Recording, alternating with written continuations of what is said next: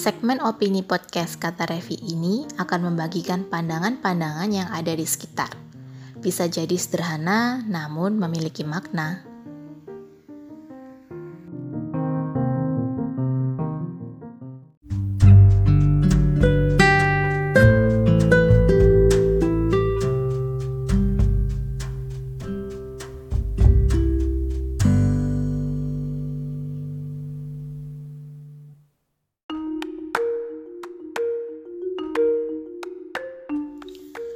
Teman-teman pendengar podcast Kata Revi. Hari ini untuk podcast mingguan di hari Rabu, kita akan membahas tentang opini. Dan seperti biasa, saya akan bercerita kembali tentang salah satu tema artikel opini saya yang sudah pernah tayang di blog wordholic.com.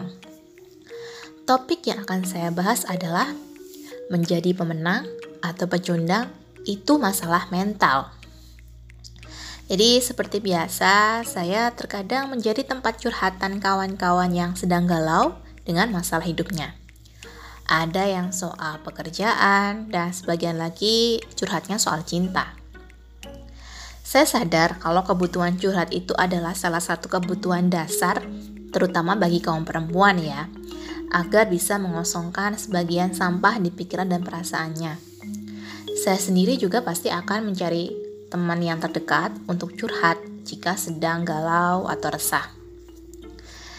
Nah, salah satu yang membuat saya kadang heran ketika ada yang minta mungkin kalimat penghibur atau saran. Jawaban yang saya dapatkan itu terkadang seperti ini. Ya kamu enak sih, kamu kan gak ada di posisiku. Atau kami tuh kan emang cewek yang punya sisi maskulin, makanya nggak cewek-cewek banget kalau lagi ada masalah perasaan. Ya, ketika ada yang minta uh, mungkin semacam nasihat atau semacam arahan, malah kalimat yang saya peroleh seperti itu.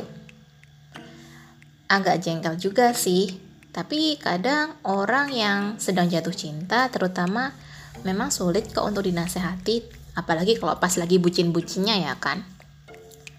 Tanpa mereka ketahui, sebenarnya saya juga pernah mengalami masalah patah hati atau perasaan yang lumayan ribet sebenarnya. Cuma bedanya, saya akan berbicara secara jujur. Misalnya memang saat ini hanya butuh didengar tanpa menerima nasihat dulu, saya akan cerita ke teman saya. Misalnya pun ketika teman saya memberikan saran, maka akan saya dengarkan.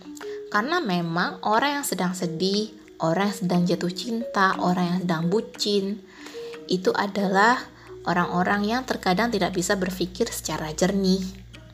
Itu sudah sangat wajar.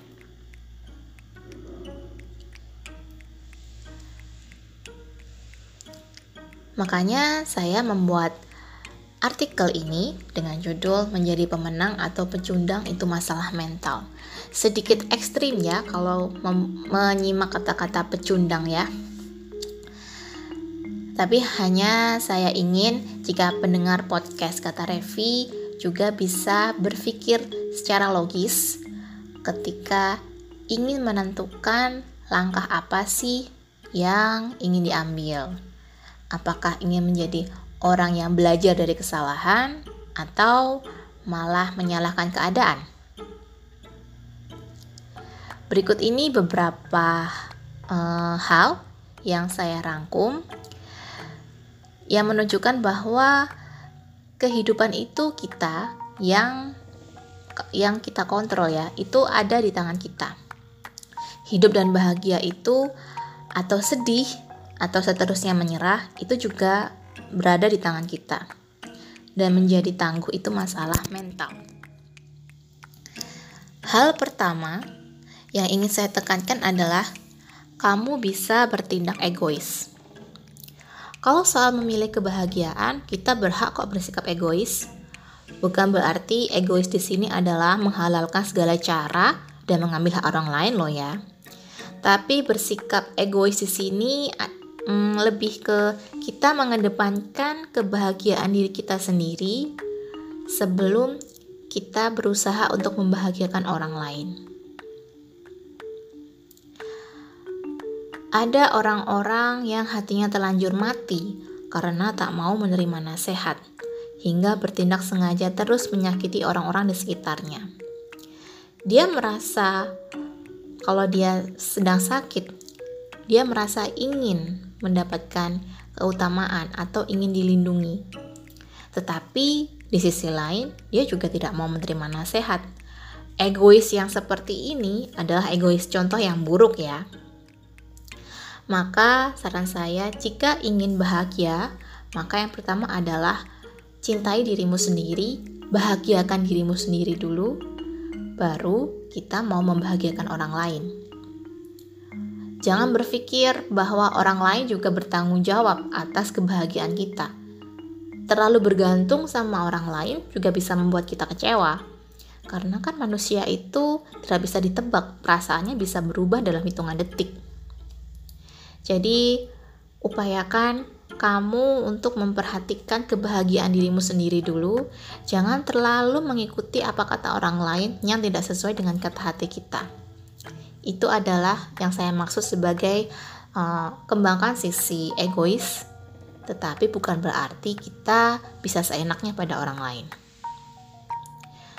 Yang kedua adalah kamu harus mau move on dan terus berjalan ketika sedang mengalami kegagalan.